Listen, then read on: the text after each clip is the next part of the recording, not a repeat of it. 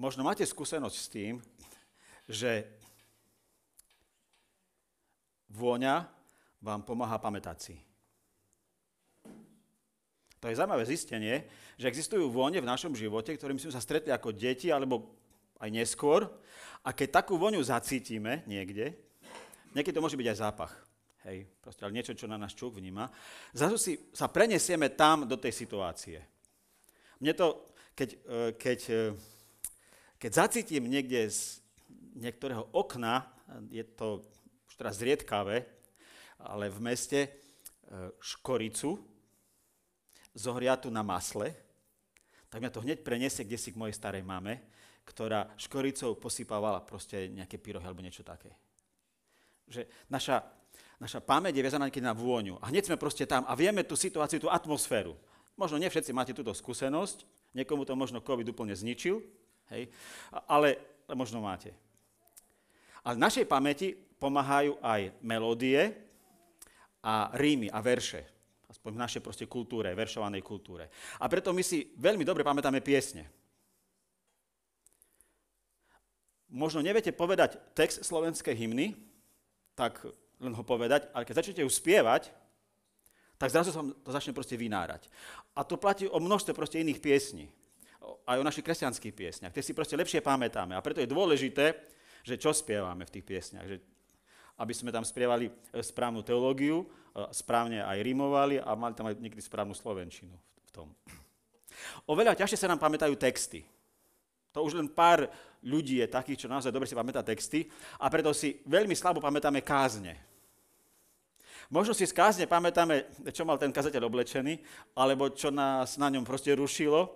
A v lepšom prípade nejakú myšlienku, a to je super, ale aby sme si pamätali kázeň alebo jej osnovu, proste málo kto. A môžete si robiť aj poznámky, dnes sa už veľmi nerobí, lebo sa kázne nahrávajú, tak sa nerobia poznámky. V mojich časoch som desiatky, stovky strán popísal poznámok, som sa k nim už nikdy nevrátil.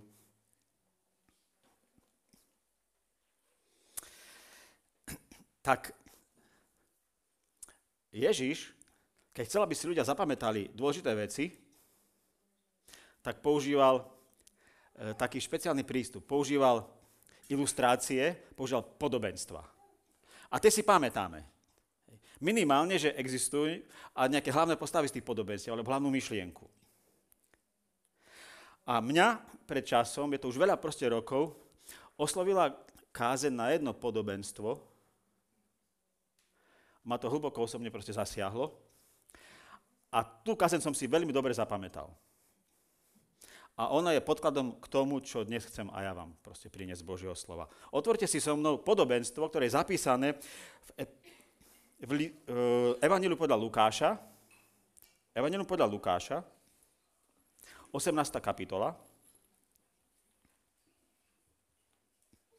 Evangeliu podľa Lukáša, 18. kapitola, a to podobenstvo je zapísané vo veršoch 9 až 14. Ja poprosím Tušana, aby prečítal. Evangeliu podľa Lukáša, 18. kapitola, verše 9 až 14. Tým, tým, tým, čo boli presvedčení, že sú spravodliví a ostatným pohrdali, povedal toto podobenstvo. Dvaja muži vošli do chrámu modliť sa. Jeden bol farizej, druhý mýtnik. Farizej stál a takto sa v duchu modlil – Bože, ďakujem Ti, že nie som ako ostatní ľudia, vydierači, nespravodliví, cudzoložníci, alebo ako tento mytník. Postím sa dva razy do týždňa, dávam desiatky zo všetkého, čo získam. Mytník však stál v diálke a neodvážil sa im a, ani len oči zdvihnúť k nebu. Bil sa do prs a hovoril, Bože, buď mi milostivý, mne hriešnému. Hovorím vám, tento odišiel domov ospravedlnený a tam ten nie. Lebo každý, kto sa povyšuje, bude ponižený.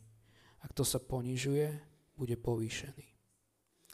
Ďakujem, Dušan, a budem sa ešte modliť. Otec nebeský, náš stvoriteľ, Pán všetkého, všemohúci, ďakujeme, že si Bohom, ktorý komunikuje, ktorý hovorí a ktorý hovorí aj zrozumiteľne. A dnes skrze Tvoje slovo, slovo Tvojho Syna Ježiša Krista, ktorého si poslal ako vtelenie svojho slova, svojich zámerov, sa k nám prihováraš. Očakávaš reakciu našej mysle, našho srdca, našho života. A tak prosíme, aby si svojim slovom a svojim duchom formoval našu bytosť, aby sme to, čo počujeme, prijali, aby to v nás vytvorilo nový život, ktorý je viacej tebe oddaný. Amen. Ježišové podobenstva sú majstrovské. Ľahko sa pamätajú. A Ježiš tie podobenstva často používa, aby dal veľký otáznik na naše prístupy, postupy, na naše predsudky alebo predpoklady. To, čo si myslíme o sebe, čo si myslíme o Bohu, čo si myslíme o svete, čo si myslíme o ostatných. A aby to postavil pod otáznik, aby nás znepokojil, tak používa také veľmi jednoduché, ale pritom veľmi úderné podobenstva. Zároveň dáva odpoveď. Nielen otázku nám kladie, ale zároveň nás učí životne dôležité pravdy. A podobenstvo, ktoré sme dnes čítali, podobenstvo znamená, že to je fiktívny príbeh. Ale veľmi realistický príbeh zároveň, ktorý tak zjednodušenej podobe ukazuje principiálne veci. A v tomto podobenstve nám objasňuje jednu vec, ktorá je životne dôležitá pre každého človeka. Ak sa pozrieme do 9. verša, prečo prichádza Ježiš s tým podobenstvom. Tam nám Lukáš hovorí, že tým, čo si namýšľali, že sú spravodliví a inými pohrdali, Ježiš povedal toto podobenstvo. Tým, čo si namýšľali, že sú spravodliví a inými pohrdali. Tu je to slovo spravodlivý. Neznamená to iba morálny alebo dobrý človek. Taký, že férový. Tu predovšetkým Ježiš myslí na to, že spravodlivý je ten, kto je v dobrom vzťahu k Pánu Bohu. Ten, kto pred Bohom obstojí. Dokonca taký, v ktorom má Pán Boh záľubu. Správny vzťah s Bohom znamená, že Boh ťa prijíma, prijíma ťa ako svoje dieťa. To je úžasný proste akože vzťah.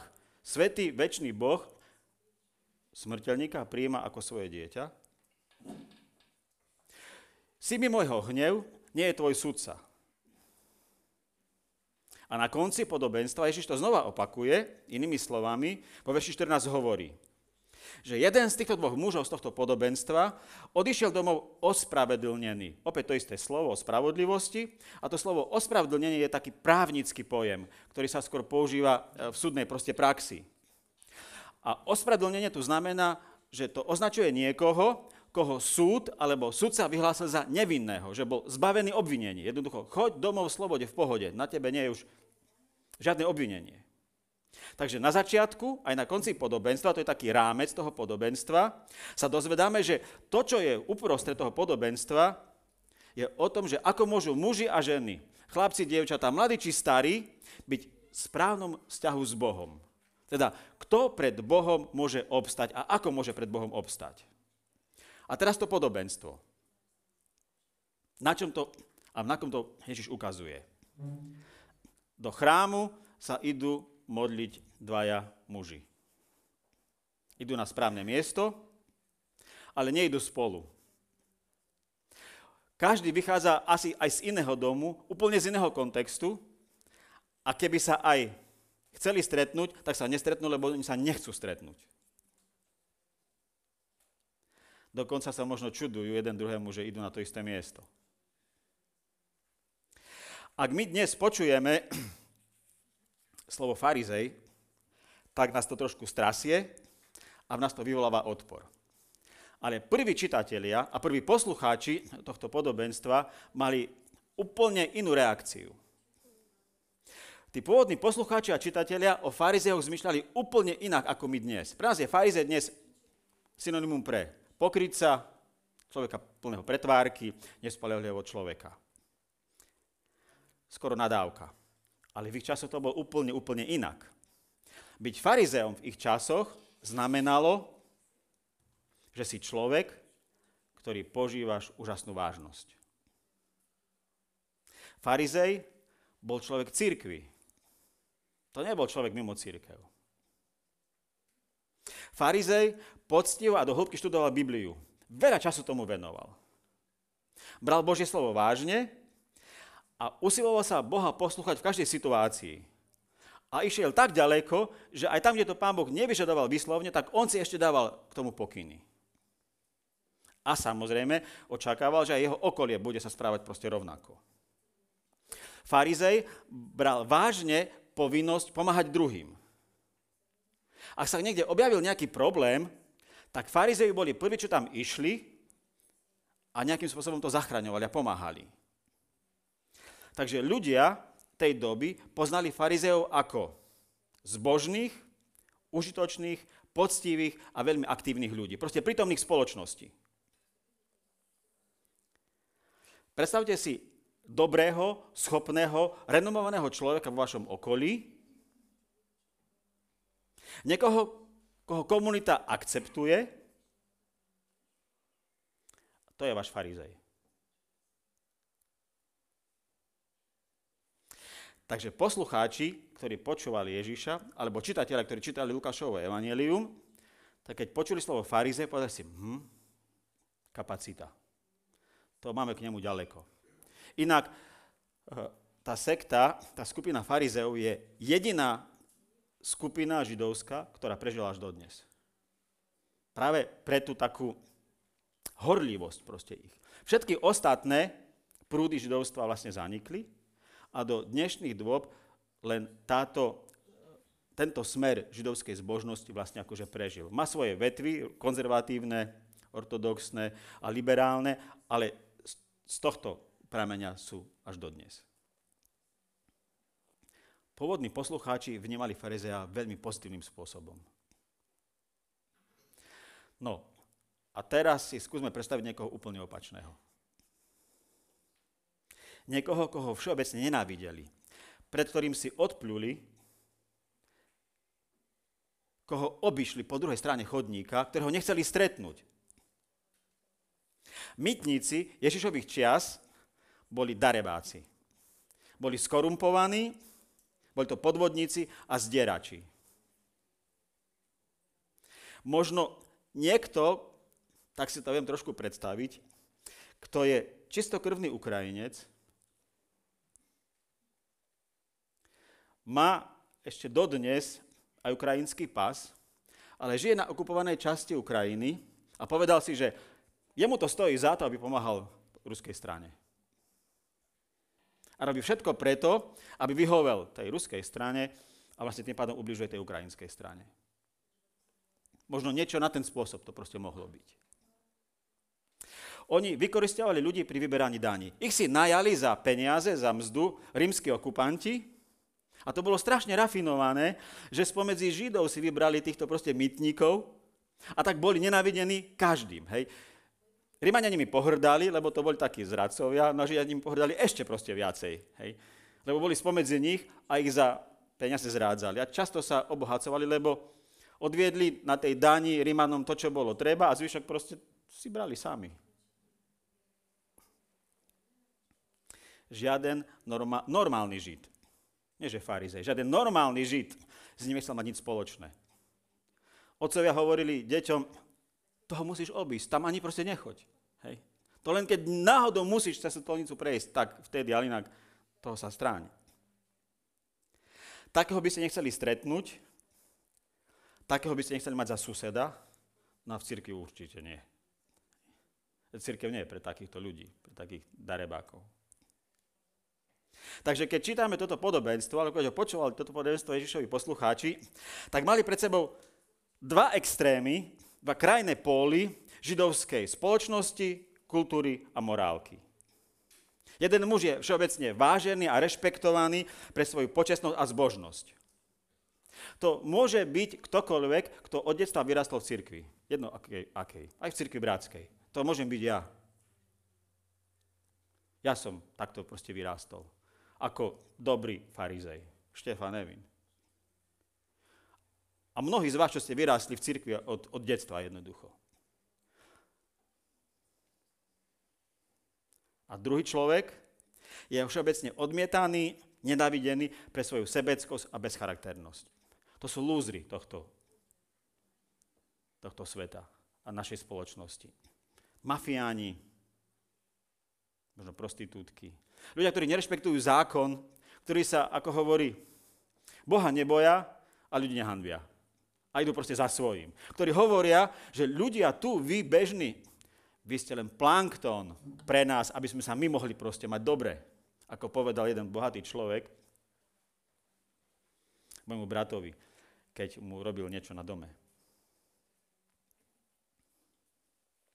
A oboch, tieto dva extrémy, tieto dvoch mužov, Ježiš predstavuje svojim poslucháčom v tomto podobenstve a chce vysvetliť tým poslucháčom, že kto a ako môže byť v správnom vzťahu s Bohom už nevedel vybrať, nedal sa vybrať extrémnejšie póly, ale tým pádom podal všetko.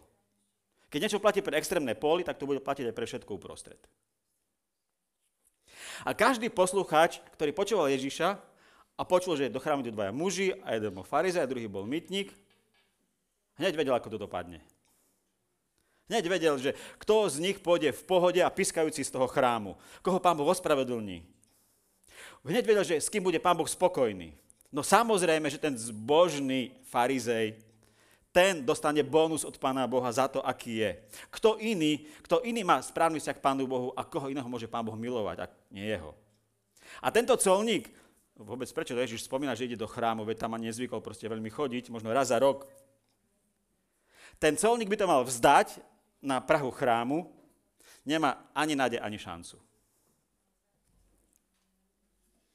Ale podobenstvo pokračuje a kamera sa sústreduje na jedného z nich a nám ukazuje dva odlišné postoje. Boli dva odlišní muži, veľmi odlišní, a teraz sa niečo dozvieme o ich odlišných postojoch. A tie postoje sú vyjadrené v modlitbe. Inak, bratia a sestry, ak chcete vedieť, kto má akú teológiu osobne, tak počúvate modlitby toho človeka.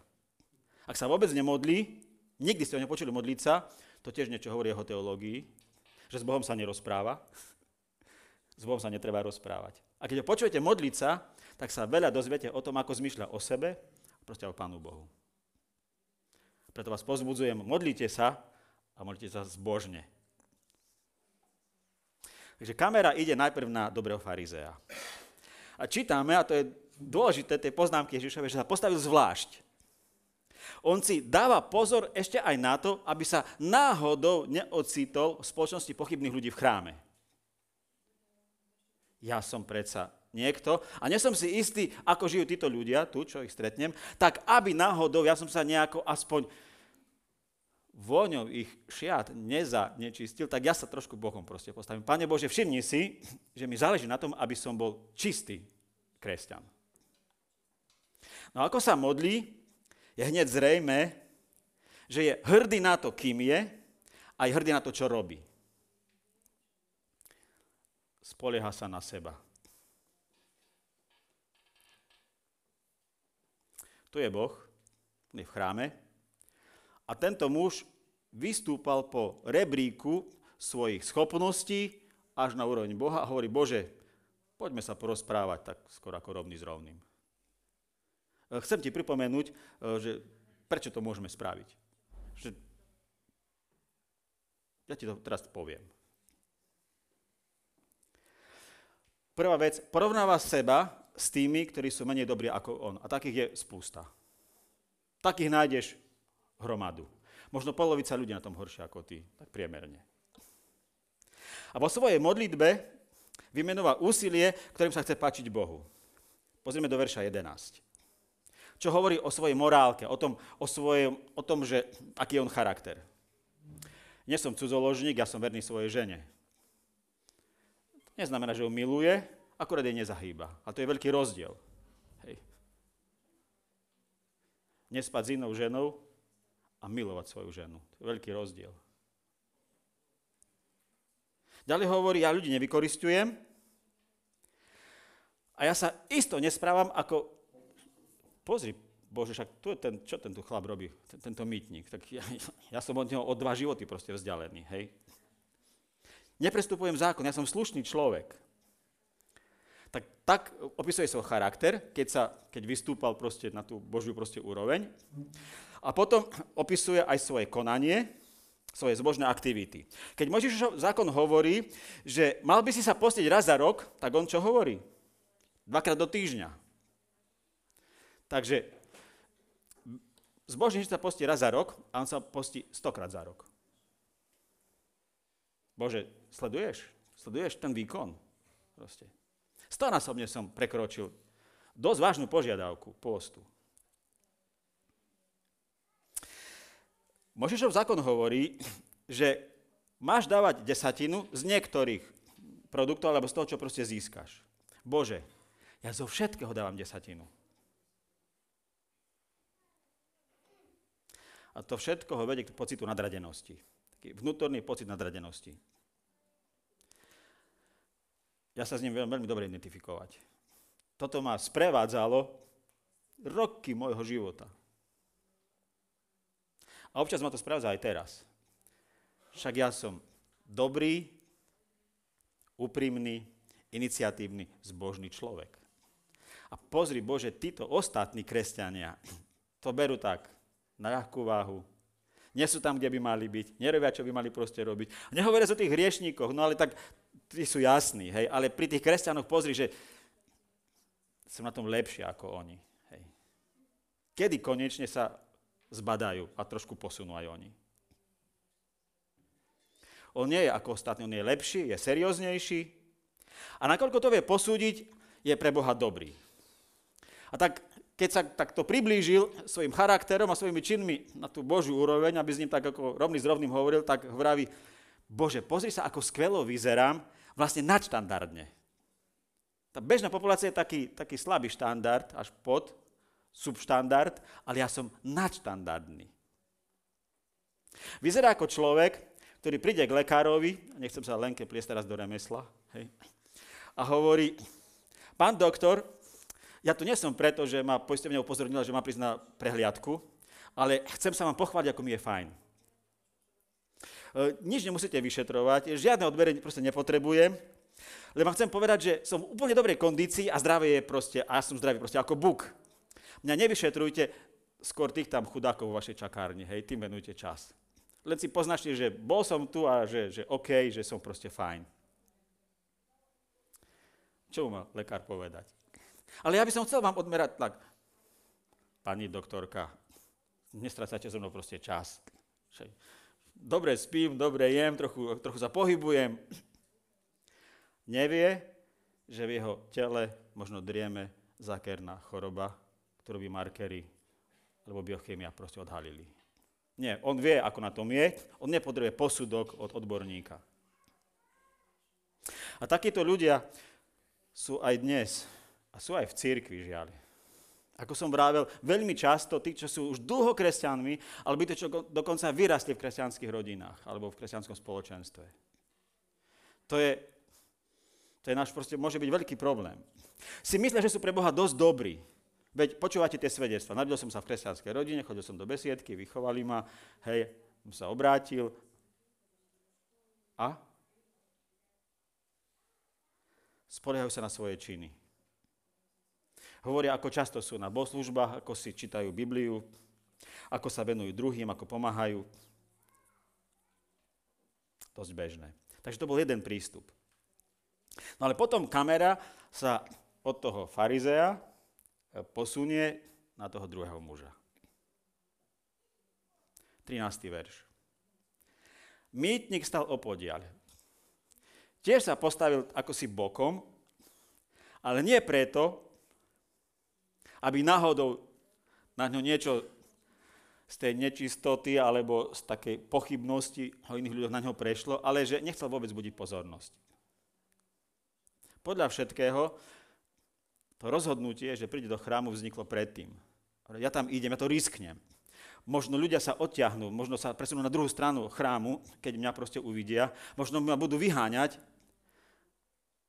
A povedia, zmen svoj život a potom tu príď. Hej. Najprv ukáž, že si toho hoden, aby si mohol tu byť proste s nami. Tak sa postaví kde si opodiaľ, čiže nielen bokom, ako by zďaleka. Aby proste nič neriskoval e, s ľuďmi. Hej. A on sa nechce s ľuďmi ani merať, ani s ľuďmi proste porovnávať, ani byť v nejakom kontakte či konflikte. On chce sa rozprávať s Bohom. Preto prišiel do chrámu. Nechce ani Bohu, ani sebe ukazovať to, aký je úžasný, alebo neúžasný, chce sa Bohom proste rozprávať o tom, čo proste prežíva. Farizej je plný pýchy a mytník je plný zúfalstva. Zase obrovský proste kontrast. Jeden so sebou úžasne spokojný a druhý so sebou fatálne nespokojný. Čítame, že sa so sklonenou hlavou bije do prs, on ani sa nechce pozrieť hore, čo znamená, že, že horiť s Bohom, on pozera proste do zeme, tak preukazuje úžasnú emočnú a duchovnú frustráciu. Hej. Stojí opodiaľ, malo hovorí, do zeme pozera, neobzera sa okolo, ale sám seba ešte bije proste do prs, že tým dáva najavo, že aké to je s ním proste ťažké. Vlastne hovorí, Bože, pozri sa, ako som na tom hrozne. Hovorí o sebe, Bože, ja som na tom strašne. Ale čo je dôležité, že nehovorí to ľuďom, ale hovorí to Bohu. On prichádza k stvoriteľovi a hovorí, Bože, ja som na tom hrozne. Farizej sa modlí, ako by na svete už nebol nikto lepší ako on. A tento mytník sa modlí, ako by široko ďaleko nebol nikto horší ako on. ale v jeho kratučkej modlitbe je všetko podstatné. Neodvoláva sa na to, čo on urobil, on sa charakterizuje jasne, že je hriešnik, ale on sa odvoláva na Boha. A neodvoláva sa na Božiu sentimentálnu dobrotu. Bože, keby si chcel, keď budeš mať dobrú náladu, hej, keď sa rozhodneš, nie, tom slove, čo máme my preložené ako, že buď milostivý, ako ten, že ide tu o milosť, hovorí, Bože,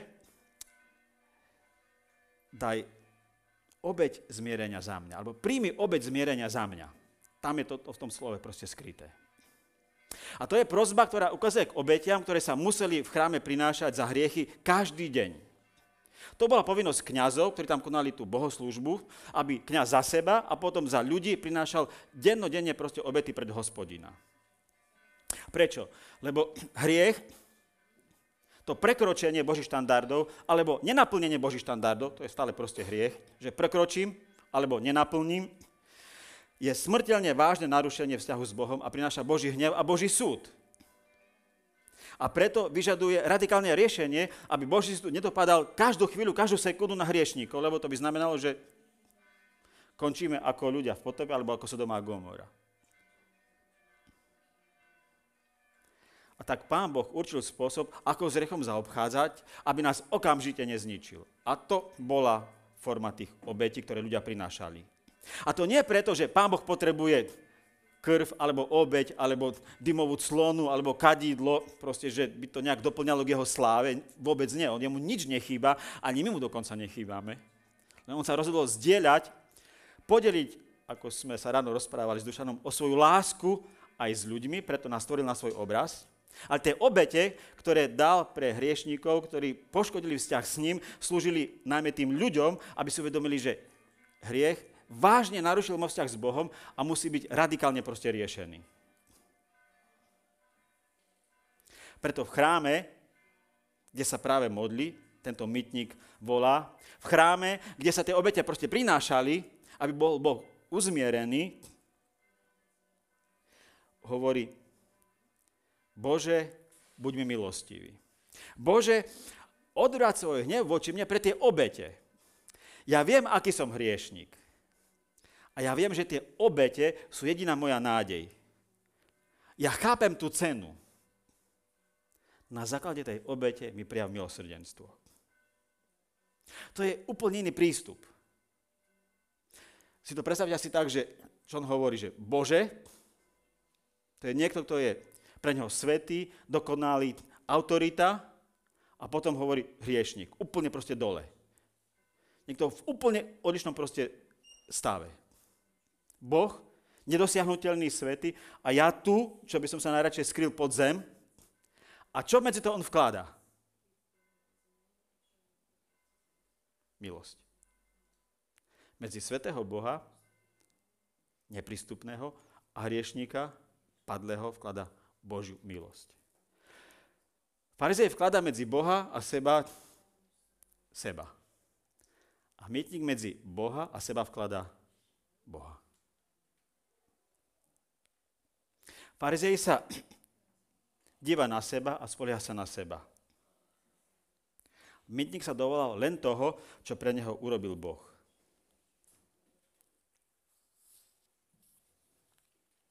A ten záverečný bod, na ktorý sa teraz pozrieme, je šokujúci verdikt nad týmito dvoma mužmi, ktorý vyniesol pán Ježiš a verdikt nad dvoma prístupmi. Verš 14. Hovorím vám, to Ježiš vraví, ako to teda je, ako to dopadlo, tento mýtnik odišiel domov ospravedlnený. My dnes tu sme od začiatku vedeli, aký bude tento verdikt. To trošku pozná Bibliu a toto podobenstvo, tak vedel, že ako to skončí. Ale skúste si trošku predstaviť, aký šok toto muselo vyvolať Ježišových poslucháčov alebo čitateľov Lukášovho Evangelia, ktorí vedeli, že farizej to je človek cirkvi. Mytník, to je darebak, nemá nárok. Hej? A zrazu Ježiš hovorí, pre takúto kratučkú modlitbu, bez ohľadu na to, že čo to je za charakter a čo ten človek spáchal, hej, odchádza domov ako ten, kto ho pán Boh prijíma, z ktorého má pán Boh dokonca potešenie. Veď to išlo proti všetkému, čo očakávali. Že by Boh odmietol farizeja a prijal mytníka, však to je nepredstaviteľné. Tak kde, kde ten pán Boh žije? Čo, nemá oči? Však my vieme, kto je kto.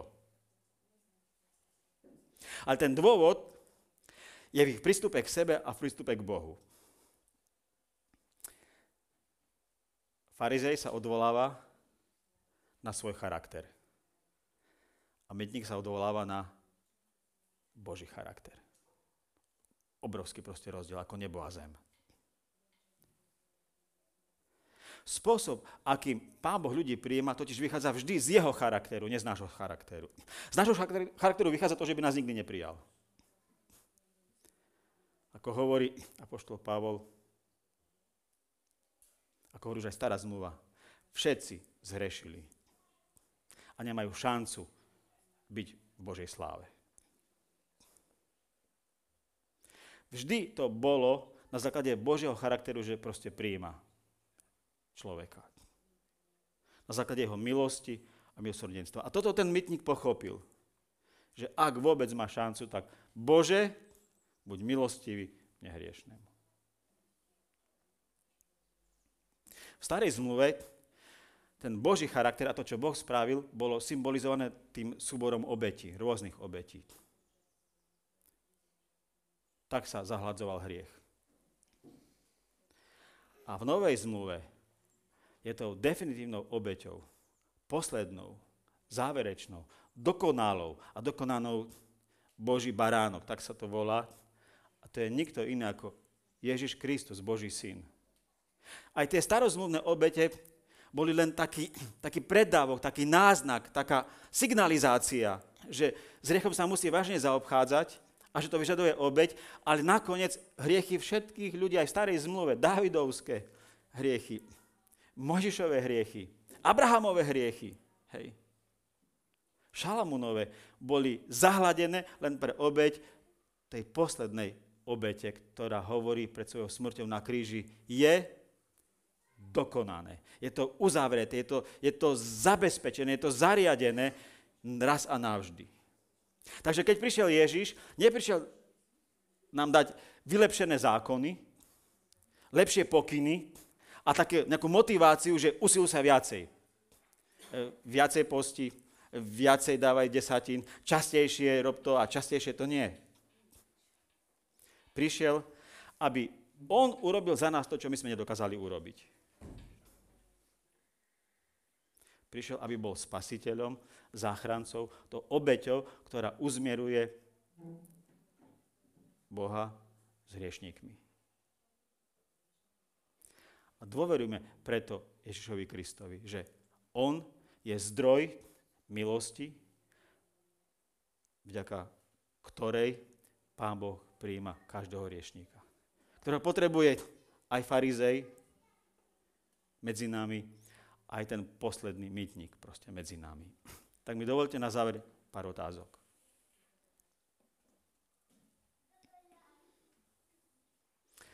Spoznal si už niekedy svoju situáciu tak zúfalo, ako tento mytník.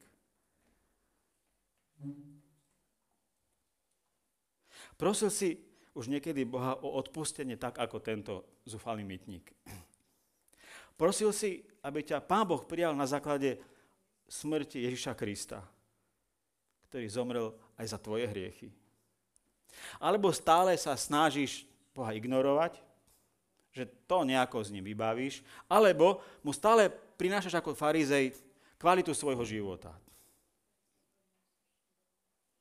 Ak si to nerobil, tak volaj k nemu teraz. Bože, buď milostivý mne hriešnemu pre obeď tvojho syna Ježiša Krista. Nič iné ma nemôže zachrániť. Len to, že ty príjmeš mňa, pretože si potrestal môj hriech na svojom synovi. A Ježiš týmto podobenstvom, nie ja, citujem Ježiša, ťa uistuje, že budeš prijatý. Bez ohľadu na to, čo si budú myslieť ľudia. Lenže to, čo je pravdou pre tých, ktorí ešte nie sú kresťanmi, možno tu medzi nami, je pravdou aj pre kresťanov, ktorí je väčšina proste medzi nami. Pri svojom obrátení sme asi volali takto ako tento hriešnik tento mytník. Bože, buď milostivý a ďakujem za tvoju milosť, ďakujem za tvoju obeď, Pane Ježišu Kriste, a teraz ťa chcem nasledovať ako tvoj verný učeník. No máme tento prístup stále. Mali sme ho aj dnes ráno a budeme ho mať aj dnes po a budeme ho mať zajtra. Lebo my, kresťania, môžeme upadnúť často do takej veľkej pásce. Začíname ako mýtnik a pokračujeme ako farizej.